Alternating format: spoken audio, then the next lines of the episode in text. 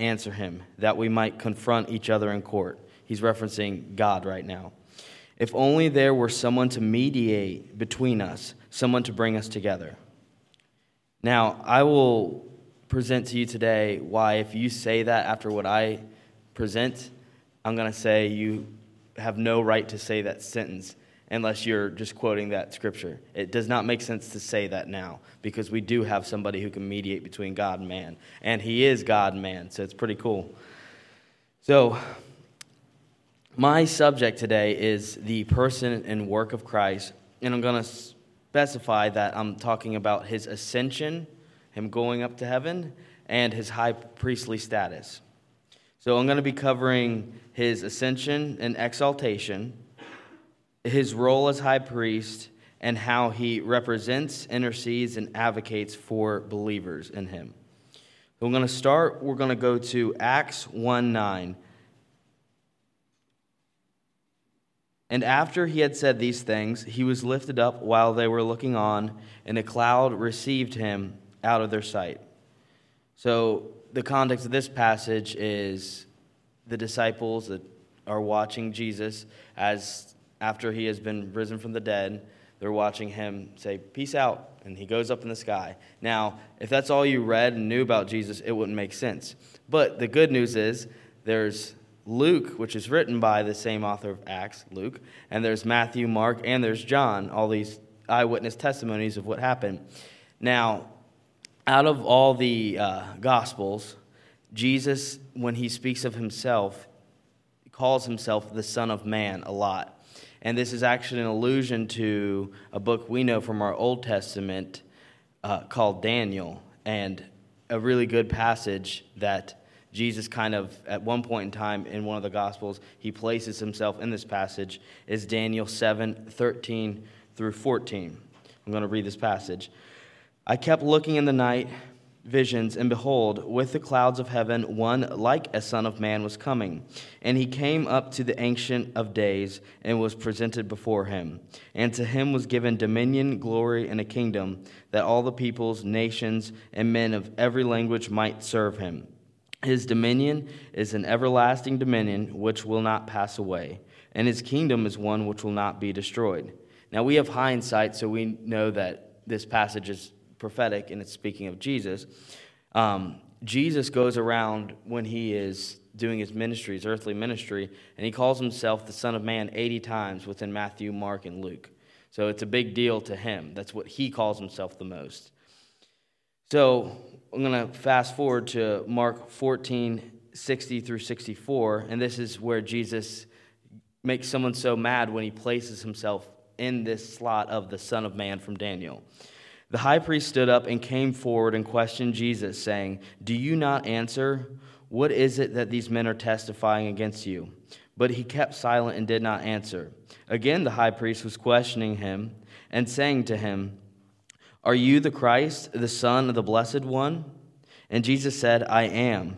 And you shall see the Son of Man at the, height, at the right hand of power and coming with the clouds of heaven. Tearing his clothes, the priest said, What further need do we have of witnesses? You have heard the blasphemy. How does it seem to you? And they all condemned him to be deserving of death. So we all know that Jesus died for our sins, right? And that he rose again. But the significance of us seeing in Acts him going and ascending, the reason why we're told that is so that we can be assured that not only is he risen again, but he will never die again. He is going to be with Yahweh forever. And that's a preview of what we'll, we'll get to be one day. We don't know all the details if I get taller or not, but we'll see. So, now moving on, I'm going to be jumping into Hebrews 7 24 through 27. And this, uh, letter, we don't know quite who wrote this letter. Um, there's different theories, and some are better than others. But whoever this was, they were a devout follower of Jesus. And this is what they say. They seem to be very versed in the Old Testament, they use it a lot in Hebrews.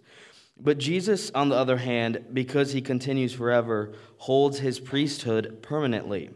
There he is able also to save forever those who draw near to God through him since he is since he always lives to make intercession for them.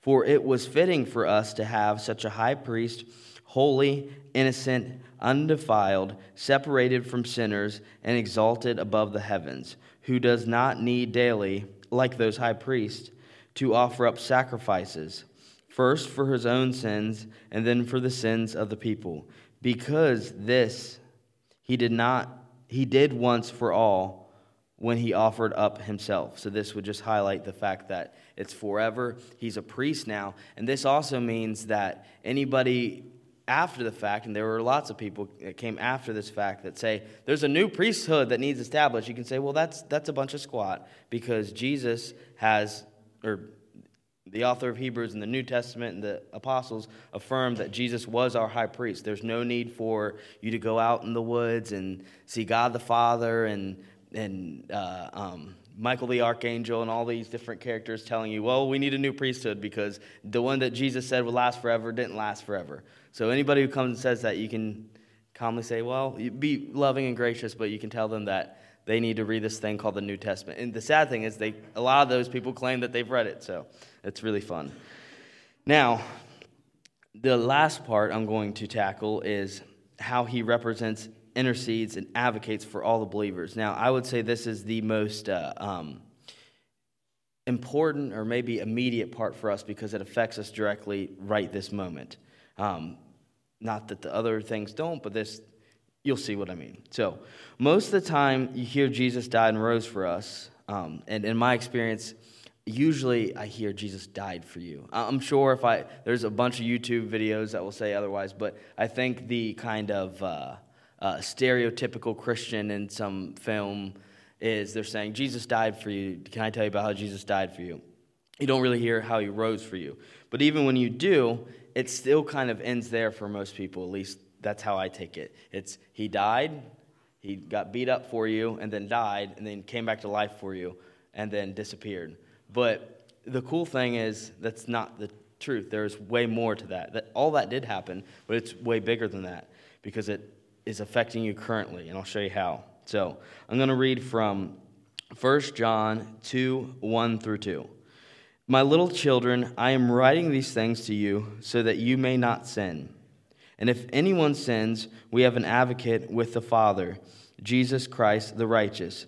And he himself is the propitiation for our sins, and not for ours only, but also for those of the world. So, before Jesus and the uh, Old Testament system and the, the, the way the Jews dealt with sin was they had their priest that was like their holy guy that would make sacrifices on behalf of the people, but because he was imperfect, he would also have to make sacrifices for himself. This just highlights the point of how awesome it is that we have a man and God all in one, God man, uh, Jesus, as our priest, because he can do both roles and he doesn't have to do additional sacrifices for himself. So he's a really good, and I don't want to be stereotypical, but he's a really good lawyer. I know he's a Jew, but he's the ultimate God man lawyer. So you have both parts of it. So I don't understand why it's a bad thing. Like your people are really, really intelligent and really. I'm not saying anything nefarious. Like you guys are really good at batting for people. I just I don't get why that would like. I don't have any. i I'm I'm Irish, and my stereotype is that I like to drink a lot of liquor. So I think it's a good stereotype to have. Anyway. Uh, Justification for stereotypes aside, I want to show another example. So we know that when when we sin, we have an advocate. We have someone that it will actively forgive us, not just for our sins that we committed before we came to know Him, but after. Um, another thing that He can do with this kind of intercession is He can root for us during persecution. Now, it's we get persecuted now, but it's mainly you get like your Facebook account taken down or something like that, and you have to go to some obscure uh, social media site or something for the most part. At least in my life, in my orbit, it could get worse in other places. It obviously is. Just I'm saying it's kind of hard to relate to this, but I'm going to read from Acts 7 54 through 60. Now, when they heard this, this is Stephen, by the way. Um, he is being persecuted by the the uh, Jewish leaders who think he is a blasphemer for worshiping Jesus. Now, when they heard this, they were cut to the quick, and they began gnashing their teeth at him. But being full of the Holy Spirit, he gazed intently into heaven and saw the glory of God, and Jesus standing at the right hand of God. And he said, Behold, I see the heavens opened up, and the Son of Man standing at the right hand of God. But they cried out with a loud voice, and covered their ears, and rushed at him with one impulse. When they had driven him out of the city, they began stoning him. And the witnesses laid aside their robes at the feet of a young man named Saul. They went on stoning Stephen as he called on the Lord and said, Lord Jesus, receive my spirit. Then, falling on his knees, he cried out with a loud voice, Lord, do not hold this sin against them. Having said this, he fell asleep. So, this is an example of someone who, in the very early days of what it meant to be a Jesus follower, recognizing that reality that Jesus had ascended to the right hand of the Father, and that is an encouragement that Jesus is standing up on his behalf, in his corner, so to speak, for him. And that encourages him to embrace not only being stoned to death, um, but also asking that God would forgive the people who were stoning him, which I think that's very powerful that we have a Savior who can help us do something like that when we're in such times of trouble. So I hope you understand that everything I'm saying I got from this book called the Bible. I'm going to actually send it to Mark because he asked for it a while back, my uh, proof and then we're going to post it somewhere, hopefully a link or something, the website, Facebook page or something, so you can fact check me. But this is why we believe that Jesus is our high priest who advocates and intercedes for us, um, because it's what the Bible says and it's proper context. And anybody who comes along and says that that priesthood is done away with is silly and wrong. So, with that being said, I'm going to go ahead and pray. Father, thank you for giving us all this easy access to uh, flip through or scroll through the Bible at the touch of a finger. Um, and thank you for the freedom we have to do this at this current point in time. I ask that uh, we use it to know you deeper and not just know about you, um, but know who you are and what we can do for you and what you can do um, alongside us. We ask all these things in Jesus' name, amen.